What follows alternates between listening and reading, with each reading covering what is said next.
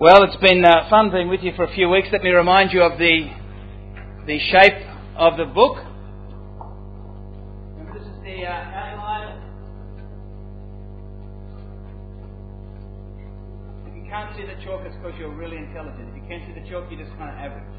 Okay, so, um, verses one have got the main the main big ideas of the book. So if you only had time to read four verses, those four verses will give the main truth that's communicating.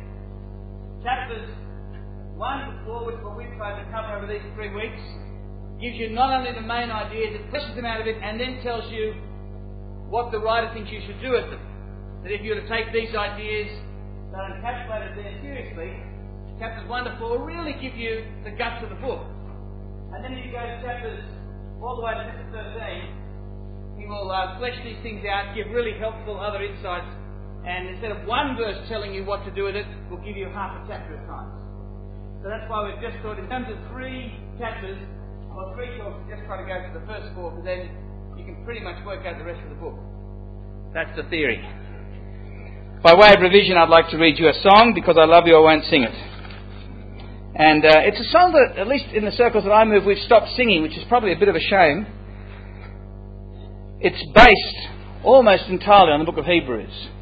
Hebrews chapter 1 with the huge Jesus, the inconceivable Jesus, and Hebrews 2 which wants to remind you of the closeness of Jesus, that he's truly human, although he's the creator. Let me read you this, uh, some of the lines from this hymn, song.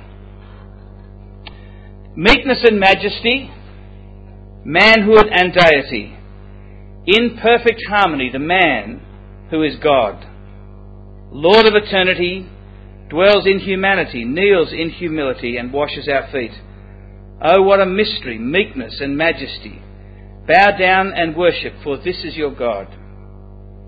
Father's pure radiance, perfect in innocence, yet learns obedience to death on a cross, suffering to give us life, conquering through sacrifice. And as they crucify, praise, Father, forgive. Oh, what a mystery, meekness and majesty! Bow down and worship, for this is your God. Wisdom unsearchable, God the invisible. Love indestructible, in frailty appears. Lord of infinity, stooping so tenderly, lifts our humanity to the heights of his cross. Oh, what a mystery, meekness and majesty. Bow down and worship, for this is your God. Well, let's pray. Father, we thank you for this choice gift that you've given to us in the book of Hebrews that brings together ideas that don't naturally uh, fuse together in our own minds and hearts of the extraordinary greatness of Jesus and yet his wonderful closeness. And we pray now that you would please pour your Spirit out upon us, that we would truly hear your voice, and that you would renew us in his image. And we pray this in Christ's name. Amen. I don't know if you've heard um, this sort of talk that I'm going to refer to. I'm not going to give you one. And I, I, don't think I've ever heard one, but a number of my friends have heard this sort of talk where someone uh, will say to you, look at the person on your left, you might like to do that. Uh, look at the person on your right. Um, right? And, um, well, the, the, next statement goes something like this In 15, 10, 20 years, depending on which particular survey they have or haven't studied, uh, only one of the three will be in any way connected to Christian things. Um, they'll base that on some fair teaching in the Bible, or Jesus' story of the seed and the sower, and other things that lots of people start, but not everyone who starts finishes, which is what Hebrews 3 and 4 will also say. And the idea is to stir you up to say, right, hang these other two blokes, I'm going to make sure I don't fall away, uh, or something like that. But it's not, it's not quite that easy, I don't think. I want to tell you just two fellowship groups that I've had quite a bit to do with uh, St. X's and St. Y's. Uh, at St. Y's, of what was a very large youth group and quite well known. In terms of the person who I know who was in the heart of it, there's only three people from her group who are still obviously Christian. The others are lovely people who are kind of on side with Jesus but really never go to church and most of the time are fairly critical of what they know about the church, which is through the Herald and the ABC. Um, so that only three. But then another church I know, which I was involved with a little bit, just about everyone who I know who said they were Christian then still is. And many of them are powering on in Christian service. And there was a very clear difference. Uh, the, the, first group that I mentioned, which has had the very high sort of collapse rate, was often very critical of the sort of Christianity in the other group. It was seen to be um, harsh, it didn't understand grace, uh, which I think was nonsense. Um, but the, the group that had a very high survival rate, in fact, flourishing rate, I think was a group that took the sort of teaching of Hebrews much more seriously. Uh, the teaching that said, it is wonderful to be Christian. God is more gracious than you've begun to understand, but being Christian is fundamentally a dangerous journey. And as happened for the Israelites, many who came out of Egypt did not in the end enter the promised land. They could have, but they made dumb decisions that destroyed them. And that understanding of, Christian, of, of the Christian life as joyful, an experience of the gracious kindness of God, and yet a life that you need to be careful in, a life that you need to be walking with thoughtfulness about. Uh, both things need to be held together. And um, that's what I'm hoping will happen for us here. That we will hear the voice of God and live the balanced Christian life, both joyful and, as it were, carefree in approach to God, and yet at the same time cautious and careful in the decisions that we make. Well, as you can see from the outline there, we need, uh, we need at least two things when it comes to God. You need a message from God and you need a way to God. You need a revelation from God that will reveal to you the truth about what God is really like and what you're really like and what the world you live in is really like. And you need a way to God. Uh, I think it's fair to say that most religious systems of any, any type deal with the sense most thoughtful humans have that there is some disconnect between us and God. Something needs to be done in order to reunite us with God. So the idea of sacrifice of various forms is in many, many religions.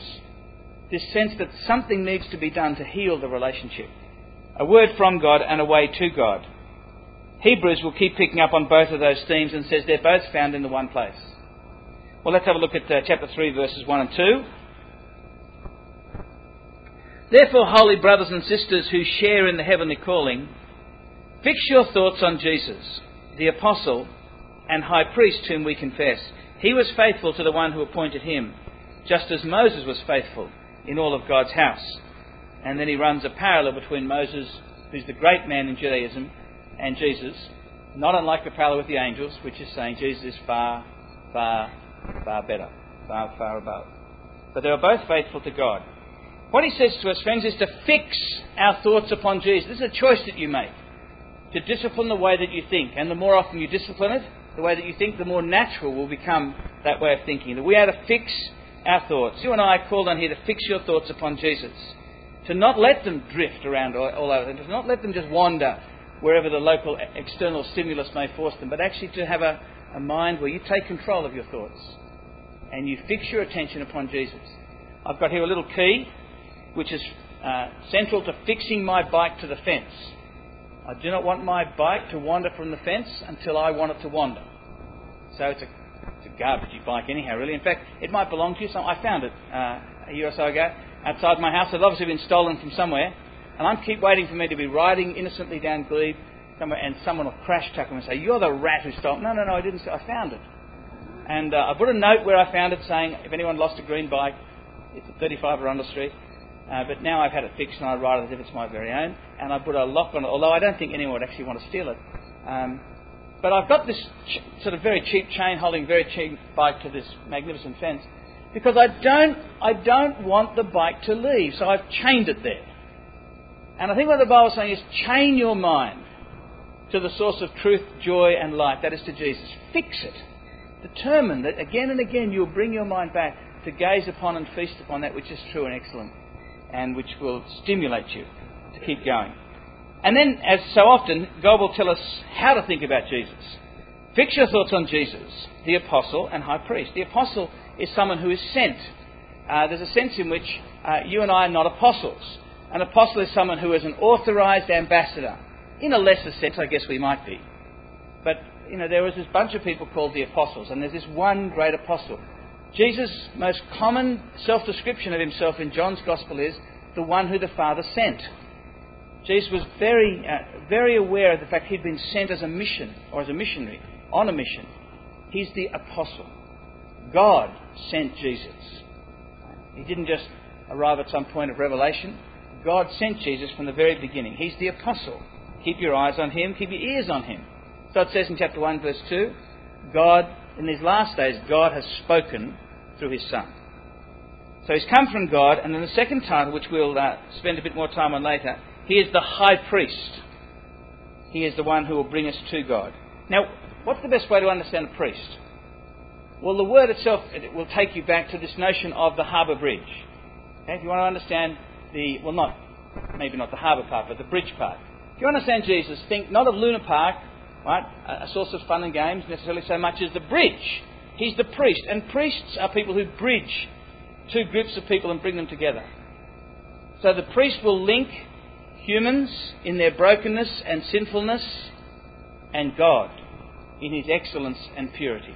And the priest is the person who enables us to come together, which is why the Bible would take the view that there is only one priest. Or to use another term, there is one mediator between man and God, the man Jesus Christ. So that as a, as a minister, as an ordained minister, I'm not a priest, really. Well, no more than any Christian is a priest. That is, we all can function as a bridge to bring, to help people draw near to God, to bring God, as it were, into people's experience. But Jesus is the high priest. He is the one who does what only the high priest does. The high priest, really, his big day, as you know, is the Day of Atonement, which you can read about in Leviticus 16, which is a very important day to understand. Yom Kippur, if you've got Jewish friends or if you've got a Jewish heritage yourself, you'll know the day Yom Kippur, the most solemn day still in Jewish festivities and celebrations, where the question of human sin is dealt with. The high priest would deal with it in the temple, which was a model of how you approach God. And he would go just once a year, after elaborate sacrifices, he would take blood with him in through the great veil into the presence of the Ark of the Covenant. There he would do a number of rituals with the blood to deal with the sin of God's people. The high priest is given a task on our behalf to deal with the question of your sin. If he's a great high priest, fantastic. If he's a scungy high priest, you've got problems you entrust that question to him. Jesus is both apostle and high priest. And the way to remain energetic in your Christian life is to keep feeding your mind, your intellect, your heart on him, to fix our attention on him. He will be your, your Gatorade. He will, he will sort of keep putting the nutrients in that you need so you can continue to fire up. So there's the first instruction. If you want to be, make sure that you're amongst the Christians that continue to thrive and, and survive, fix your attention upon Jesus, not, not, on, not even so much on God at this point, um, not on any particular theory or any particular church you belong to, but on Him. Secondly, verses, uh, chapter 3, verses 7, all the way through to 4, verse 13, this is an extended reflection and application of Psalm 95. Um, Hebrews has this time, but for a whole period he'll be dealing with a particular part of uh, the Old Testament. Psalm 95 is kind of a bipolar psalm. It starts off the first six and a half verses really happy and celebratory about God and calling God's people to rejoice in God and to enjoy Him as their creator and maker and the one who is their shepherd and the one who cares for them. And suddenly, in verse 7, it gets really gloomy and ominous and threatening. And that's actually the ominous and threatening part that uh, God picks up here. So look at verse 7. So, as the Holy Spirit says, today if you hear his voice, do not harden your hearts, as you did in the rebellion during the time of the testing in the desert. Verse 10 And that is why I was angry with this generation. In this period, as we're going to see, he draws a parallel between Israel's experience and our experience as Christians. But it's interesting just to reflect for a moment um, whether or not you've been hearing the Holy Spirit. Have you been hearing the Holy Spirit's voice of late? Would you not like to hear the Holy Spirit's voice? Of course. Of course you would. Well, it's interesting to see how the Holy Spirit says in this book that you hear his voice. Have a look at just at verse 7 there. As the Holy Spirit says. And what you don't get then is some new word of prophecy, some new word of revelation. Where does the guy from this writer think that you hear the Holy Spirit's voice? Well, he quotes you a psalm that's about 800 years old. So you want, and it's not in the past tense. It's, it's very, very definitely, the adverb is very definitely in the present continuous tense. Do you know how you hear the Holy Spirit's voice? When you pick up and read the Scriptures. Uh, there's, there's, no, there's no either or between the Scriptures and the Holy Spirit if we're working sensibly with them. The Holy Spirit has a mouth And the most common mouth he uses is the scriptures. So in chapter 1, verse 1, he says, God spoke very clearly in the past tense through the prophets. And then God has spoken through his Son. He's done it, he's finished. How does he continue to speak? By picking up those finished words through the great prophets and through his even greater Son. And you pick them up and read them, and you are hearing the Holy Spirit's voice. So the question for us in the end is not, will the Holy Spirit speak? The question is at the listening end, whether or not, again and again, perhaps the Holy Spirit has spoken. And we just have not listened carefully, as we um, were called on to do in chapter 2, verses 1 and 3. So the Holy Spirit speaks as you listen to his book, as you read it. Well, what does he have to say to us here? Well, as I mentioned, he draws a parallel all the way through this section between the experience of Israel and the blessings and the challenges and the experience of God's new people after the new exodus that Jesus Christ has done. But it's fundamentally here as a call to be careful about how you live. Because one of the really sad uh, parts of the Old Testament is of the thousands and thousands and thousands of adults who came out of Egypt, who witnessed with their own eyes God's extraordinary miracles as he started off gently but then got very, very heavy with Egypt. And then he walked through the Red Sea with the waters piled up on both sides. Mount Sinai, where God himself came and spoke to them. And the voice was so magnificent that they begged God to stop speaking. These guys had had experiences of God that we could only dream of at one level. And yet, in the end, how many adults from that group ultimately arrived in the Promised Land? Two Caleb and Joshua. All the other adults died in the desert. They died in the desert because again and again and again and again they said no to God. God spoke, they refused to believe. God spoke, because they didn't believe, they refused to obey. And what the letter to the Hebrews here is, he's warning us to not be like them. But like them, we've had the work of the Holy Spirit. We've had God working in us to reveal himself to us. And this is a kind of a serious warning. It's a sort of warning that one of those fellowships that I've had some dealing with would never take seriously, would always sort of accuse you of not understanding grace if you spoke from it. As if they understand grace better than the writer to the Hebrews. I don't think so. That's nonsense. Just so many of the truths in the Bible have got have got sort of well, as you've heard me probably say, they've got they fly on two wings. So much of the truth needs two wings, not one big ugly wing, but two wings. The truth of God's grace and kindness, and the truth of the need to walk carefully and to keep an eye on our lives. Both together work beautifully. So have a look at what he says in verse 12. 12 and 13 is where he sort of applies some of this to us in our situation. See to it, brothers, that none of you has a sinful and unbelieving heart that turns away from the living God.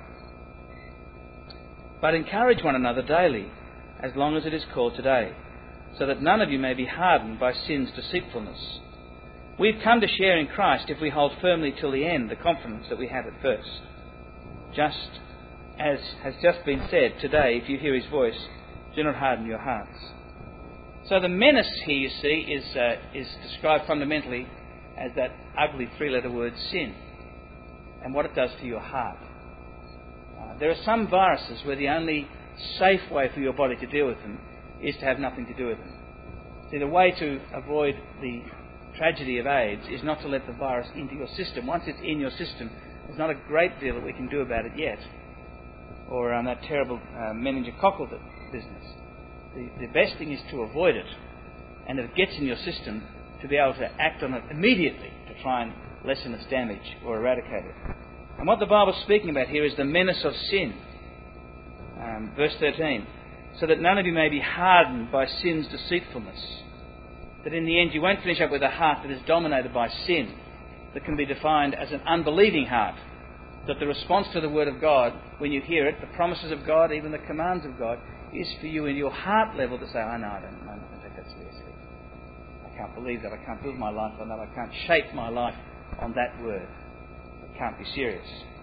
The original temptations were all about that. To have a heart that in the end is dominated by a polite, perhaps even a not even very conscious no to God. An unbelieving, sinful heart. Because what it speaks of here is the great danger of, a, of sin's deceitfulness. Sin is a liar. It always comes pretending to be your friend, like some nasty old man attempting to seduce some child. Starts off as friend, but the intention is entirely vile and evil. So the, the problem here is the deceitfulness of sin. And once you let sin into your heart, even at a small level, the Bible's consistent teaching is that it will trick you and it will harden your heart. So instead of having a tender heart, you'll have a heart that can be quite strong and resistant to God. A bit like you can get calluses on your hand if you do some of those magnificent sports like rowing. You start when the season begins, and uh, you know your hands get blisters and they hurt because your hands are quite soft. But after a while, they build up calluses, and you don't need to wear gloves or anything. You just got these hard hands. And the Bible says the same thing can happen to your heart. It happens by playing with sin. Sin is deceitful. I remember um, in the car one time when my mother had re-enrolled back here at Sydney University because she'd always wanted to be a social worker. I mean, she wanted to be my mother first and foremost. But apart from that honour, she wanted to be a social worker. So when she was in her late 50s, she came back and did a social work degree. So she was drop, dropping me to school one morning, and I made a comment about a girl. I said, she's as ugly as sin. And my mother wasn't often rude to me, but she said, that's a stupid thing to say. And she didn't normally refer to me like that. So I said, why? Um, she said, because sin isn't ugly. It's always pretty. It always comes looking attractive, otherwise you wouldn't do it. And I, there was a truth in that. So we talk about something being as ugly as sin. It's only ugly as sin if you've got deep x-ray vision. But for most people, sin will come and it will offer you something. Hebrews later on will speak about the passing pleasures or the fleeting pleasures of sin. It does offer you something safety, ease, comfort, pleasure. It offers you something. But its intent is always to destroy. It comes looking small and relatively harmless, and you really, I mean, one doesn't want to be too legalistic and too hung up on things and, you know, too oversensitive, and one needs one's freedom. And you just allow a small area of self centeredness and sin in, and it will take root and bring friends. And soon you won't even feel very guilty about it. And in fact, you'll be able to mock Christians who worry about it, you know, who just don't know what it is to mature and to be free. Or like silly old King David, who was you know, really travelling quite well with God, and he had a clear duty, which was to be with his army. He got lazy; they didn't need him. So he chose not to be where God called him to be, and that is just what started his laziness. He stays back at home, he gets bored. He's on his castle. He looks and he sees through a window there's a woman having a bath. He commands her to come. Very difficult to see what else she could have done in that sort of culture. She comes, he talks, he commits adultery, and as a result of that, he begins to become a liar and a deceiver and a schemer who schemes the death of a man who gets in the way and a murderer and his family suffers as a result of that one afternoon's exploit, suffers for decades. It was such a small sin, it just started off as laziness, not being where God called him to be. Then the, he sees the woman, that's not sinful, that's just an accident. But the next decision is critical, isn't it? What will he do with his eyes then? Well, he has the second look, which is sinful. And the look becomes adultery. See, it starts small one sin leading to another. But in the end, it is so terribly costly to so many. So he says, see to it that that doesn't happen to you. There's a deadly menace, and you can't take sin too seriously. John Wesley, who was such an extraordinary guy, said, Give me a hundred men who love nothing but God and fear nothing but sin, and I care not whether they be laymen or ministers, I will change the world. It's interesting, isn't it? I mean, this is a wise man. Oxford graduate. Give me a hundred people who fear nothing but sin. A wise person takes sin seriously. I had a friend who uh, was an electrician, learnt to work with the Sydney County Council. He dealt with a huge power wires that bring power from the big stations um, out near Lithgow and from Stone Mountain. They had all sorts of sayings that you learnt, kind of in fun, but it was serious, like one flash in your ash. Right? Just reminding you, don't make mistakes with this stuff. Don't take this stuff lightly. If you, if you take it seriously, it's wonderful electricity. Mess about with it, it'll kill you. Apparently, of late, there are more people being killed by bears in the United States national parks in the last decade than there have been for decades and decades before. And you know the reason why? Not because the bears have evolved to a newer, more ferocious species. Right? It's because we, modern people, don't take warnings seriously. So there are all these warnings about don't get out of the car at this point. Right? Don't feed the bears. Right? But, bears are okay. We've seen them on the Discovery Channel. They don't hurt you. And, um, or, you know, particularly if they've got cubs. And there's all sorts of warnings. But people apparently just don't take them seriously like they used to. Because if someone's warning you, they're trying to inhibit your freedom. Maybe trying to make you feel guilty. So people don't listen, so they die. And frankly, it's hard to be too sympathetic at that point. Well, you've got to be a bit sympathetic, particularly if they've got their kids there. But in the end, they're very clear warnings. God has given us here a very clear warning, not because He wants you to be inhibited and all frozen up about things, but because in the end, there's a real danger. What's the way to keep safe? Well, two things just very briefly. Verse 12 See to it, brothers, that none of you has a sinful, unbelieving heart. So there's a call here to self examination. The Bible, this is a, a sub theme in the Bible. The main thing is to keep your eyes fixed on Jesus. But there is a time where you need to check yourself out, to keep an eye on what's happening to your heart, whether or not you're becoming more confident in the question of sinning, or whether or not you're fearing sin more and more, which is a real danger. So there's a call to self examination. In verse 13, there's a call for the need for fellowship. You need each other. Are you your brother's keeper? The Bible's answer is yes. Do you need your sister or your brother? Yes. Look, verse 13. Encourage one another daily. Now, it's not talking about talking to yourself, but you can do that. It's saying it's one of the famous one another's of which the Bible is full. You need to one another encourage one another, to exhort one another, to keep an eye on one another, as long as it's called today, which it still is. Right? To beware of the deceitfulness of sin. I got, I had a brother who rebuked me this week, yesterday. My wife dobbed me in. I've had a serious talking to her about this. But uh, she dobbed me in to this uh, slightly older Christian that I meet with sometimes to keep an eye on me. And um, uh, that I'd sat up really late on um, Monday night getting some work done. And I found again the joys, which I haven't experienced since doing essays, really, of working till way, way, way early in the morning. And at 3 o'clock, you get a new surge of energy, you know that sort of feeling? And um, I was having a good time. And uh, anyhow, and it feels pretty noble. I'm serving the Lord here. Anyhow, this friend of mine brings me up and says, I hear you. Uh, he said, um, You think that's the way God organises the world? Is it that God organises how you have to work so late, so you're so tired, etc.? He said, Ian, just check that you're not doing this to, for the pleasure and praise of men. Because he said it's very unlikely that God organises his world so much in such a way that his children have to work so ridiculously in a way that's bad for them. And in, with other kind words, he exhorted me. But in the end, I, you know, you need that because you just fall into silly traps of thinking. And you sort of, you know, you, you have, you're so busy with this and that and good things, with your study, with your Christian ministry, with your etc., that you stop reading the scriptures for yourself, or you don't have time to meet with Christians, or you, you uh, only pray about big events instead of just drawing near to God as your Father and drawing near to Christ as the one who loves you. And just so that you get this business like relationship with God. And just slowly you get tricked, even by good things, and you get deceived into slowly starving yourself spiritually. And so this brother gave me a gentle head kicking, and I'm thankful that he did. Uh, but we need each other to do that. And if you're a wise person rather than a goose, which is a, not exactly a New Testament concept, but it's a, someone who's probably fool is the word that the Bible uses, if you're, if you're a wise Christian, you will encourage your brothers and sisters to rebuke you, to call you into question. Even if they're wrong. And even if their manner is harsh, which is the normal thing that just about everyone says when a Christian brother or sister, you know, calls them into question. They say, oh, it was the way he said it. Rubbish. It's Very rarely the case. But we ought to do it as gently and as kindly. But even if someone does it to you brutally, hear what they're saying.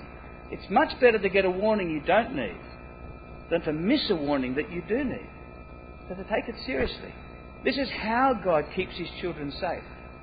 We need each other. We really do. You need your brothers and sisters. And your brothers and sisters need you to encourage. To be like the book of Hebrews, which says in chapter 13, that's why the book is written, in order to exhort, to urge on, to encourage. To be like Sam, the hobbit who at various times, you know, his little mate says to him, Sam, I can't go on. You know, and, and Sam will use various tricks or various things to urge him on. Sometimes he'll talk about the Shire. Sometimes he'll, you know, they talk about all sorts of different things at times to urge him on. Right? It's not one lonely person. Right? Tolkien knew that's not how it works. It's a small group, sometimes just two, but we need each other.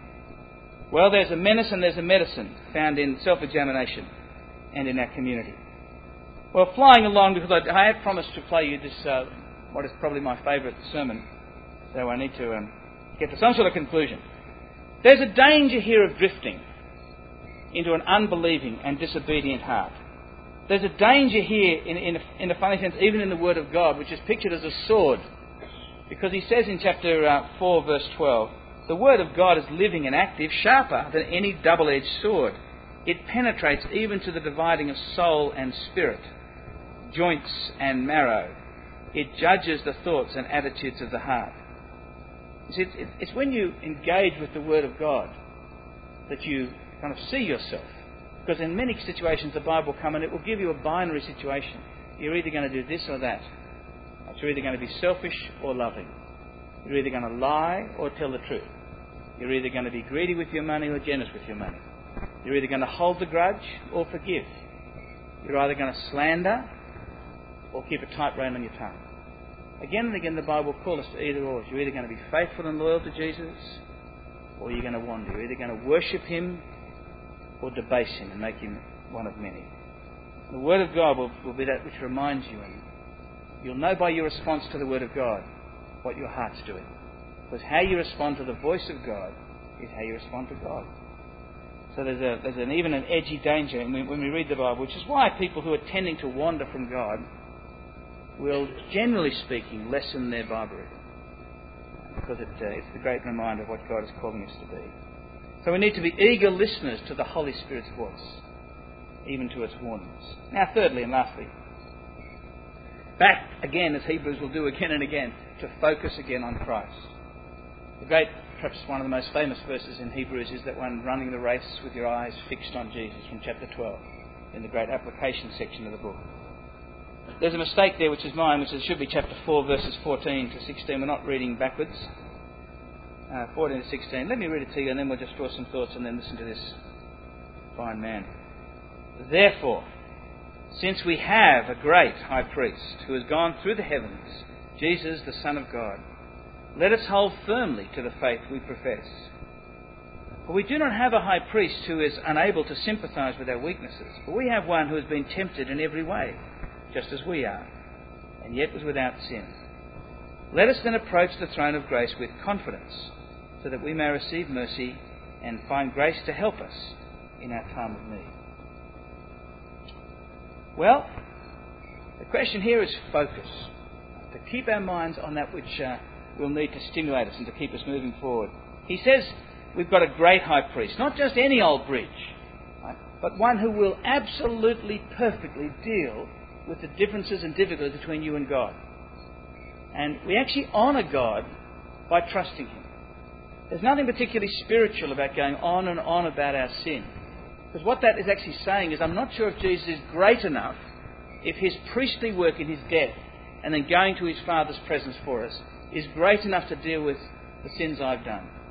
I, you know, I don't care how many people you've murdered, or how proud you've been, or how impure you've been. Jesus is far greater. And that's what the book's going to spell out for us as it, as it unfolds this up to chapter 10. He is a great high priest. Great in terms of who he is. He's Jesus, as it says. That is his humanity, Son of God, reminding us of those two parts of the one Jesus.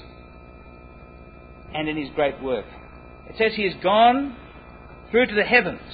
He's not like the high priest who would go through this kind of model of the heavens through the various curtains. But Jesus has taken his death and taken his blood, as it says in chapter 8, into the very presence of God. And your high priest stands there beside his Father, not beside some model, beside his Father, ever living to make intercession for you. He's your man in heaven. He's your high priest. And he will deal with that particular problem that you have with God, which means there ain't no problem anymore. Which is why he says things like, let us hold firmly to the faith and let us be confident. But nothing to be fearful about. Christ has dealt with all. He's a great high priest. He's able to bring the two things together. N.T. Wright tells this great story from a book uh, written by a man who spent five years in a German prisoner of war camp. And he observed there a magnificent Australian, what other sort is there? But uh, a man called Tom Moore, who was the officer in charge of the barracks of Australians. And he, he, the officer in charge in a prison camp had this job. He had to go and represent his men to the commandant. And if his men were unhappy or felt things were unfair, he had to go and argue the case for the men. At the same time, the German authorities held him responsible for anything that went wrong in the Australian barracks. So at times he'd have to come back and deal with things where these guys were getting a bit stroppy. But what often happened to the officer in charge in prison camps, they would be beaten or sometimes even killed because of the misbehaviour of their men. And this guy, Tom Moore, apparently was, was uh, recorded by a guy who was there with him, just spent his whole time going from one you know, to the men, then he'd go and champion their cause to the commandant, and then he'd come and argue things back with the men. This constant bridging work, to and fro, to and fro. That's what Christ has done. He is bridge, he's, he's our champion. He lets us know what God expects, and he deals with our problem. He is your great high priest. But he's not so great that he's distant. Because the next statement, again, as we looked last week, is coming to speak of his closeness and, as it were, his nearness to us. Chapter 5, verse 2, which picks up this particular aspect of Jesus, the nearness of Jesus, speaks of his gentleness. He is able to be gentle with people like us who are broken, selfish, and sinful, and sometimes ashamed of ourselves. You don't need to go to Jesus or pull back from Jesus thinking he wouldn't understand. He wouldn't understand. He would understand. He does understand what it's like for us to be broken and for us to be fearful. We can actually bring ourselves, our needs, and our weaknesses and our shame to Him. He understands. He understands our fears. So He's great and yet gentle. And then the invitation is to draw near the throne of God with confidence. Not grovelling, not thinking that maybe He won't hear us because He's the infinite and eternal God. What would He want with us? But because of our high priest, to come with confidence, to receive mercy, which I take it is forgiveness for sins past, and grace, which is strength and power for present struggles. Both those things will be found from Him. So we have this great high priest, therefore we can live confidently. He's revealed the Father as our apostle, He's dealt with our sin. And let me finish uh, before I introduce this, uh, this other guy. Let me read you a great old hymn, um, which is about what it's like to have this great high priest. This is some sort of poetry, really, so the engineers will feel at home. Because they're Renaissance men, rounded, enjoy bridges and poetry. So let me read this. Before the throne of God above, I have a strong, a perfect plea, a great high priest whose name is love, who ever lives and pleads for me. My name is graven on his hands, my name is written on his heart. I know that while in heaven he stands, no tongue can bid me thence depart. When Satan tempts me to despair and tells me of the guilt within, upward I look and see him there, who made an end to all my sin. Because the sinless Saviour died, my sinful soul is counted free. For God the just is satisfied to look on him and pardon me. Wonderful, isn't it? That's what it means to have this great high priest. And therefore he says to live with confidence, to keep staring at the sun. That is the thing that will warm your heart. Not the fear of hell, not even the longing for heaven, or the joy that comes from walking with God. But if you want to get your zeal inspired and fired up, if you realise that you've been getting weary, fix your mind and heart and attention upon Jesus. And I hope this next uh, little sermon, which is um, the words are in the pink because it's an old recording. Let's see if we can work out how to get this thing to fire up. Yeah.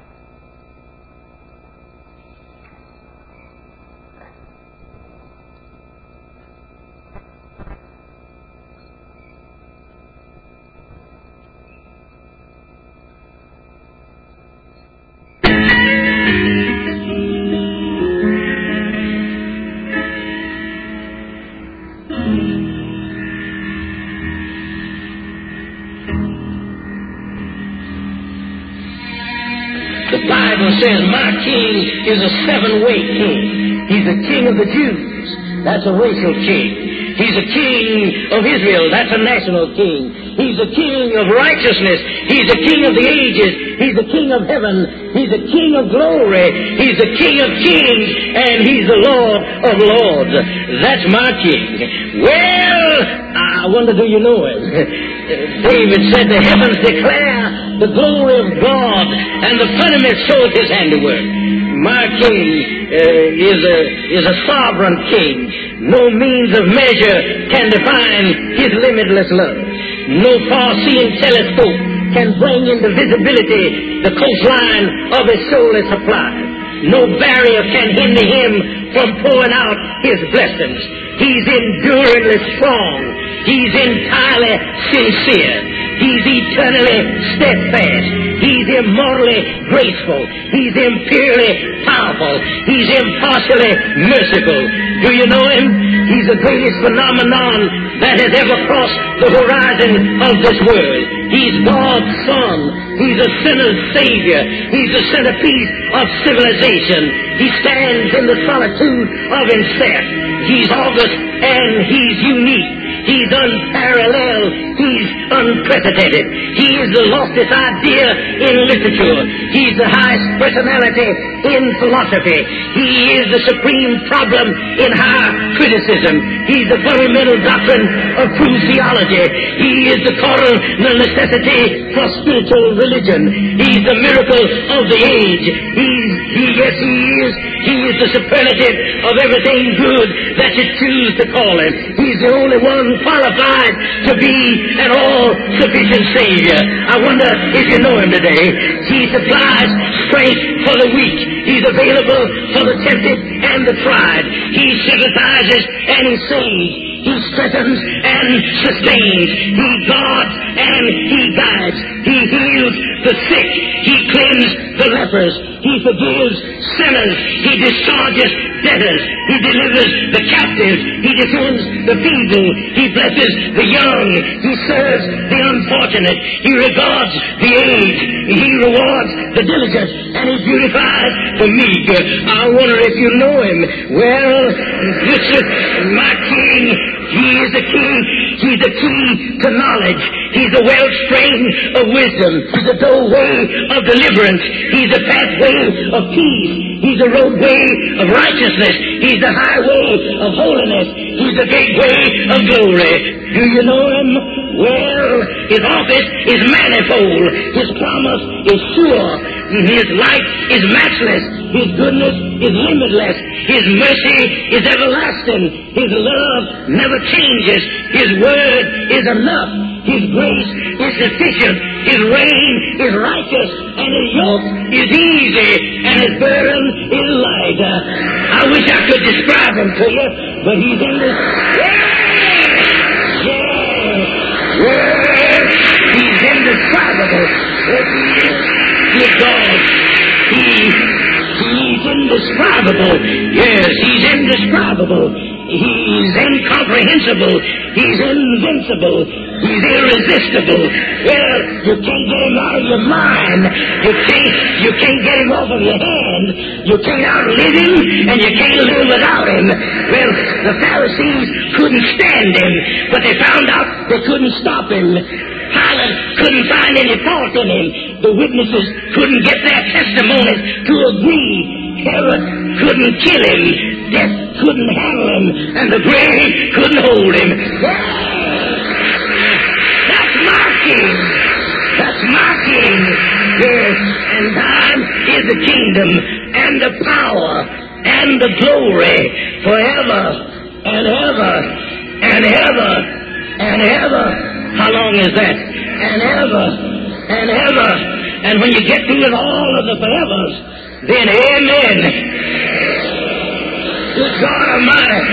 Amen. Amen. Oh, let's pray.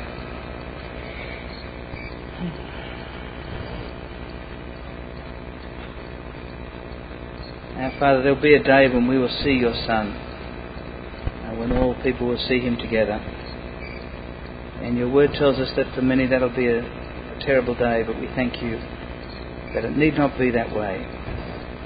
Lord, we thank you that by your Holy Spirit and through your word and by your people you have given us some inkling and taste of the goodness of your Son.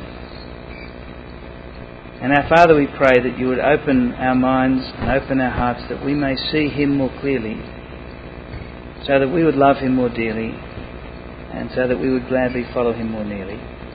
And Father, we pray this for his honour and for his glory.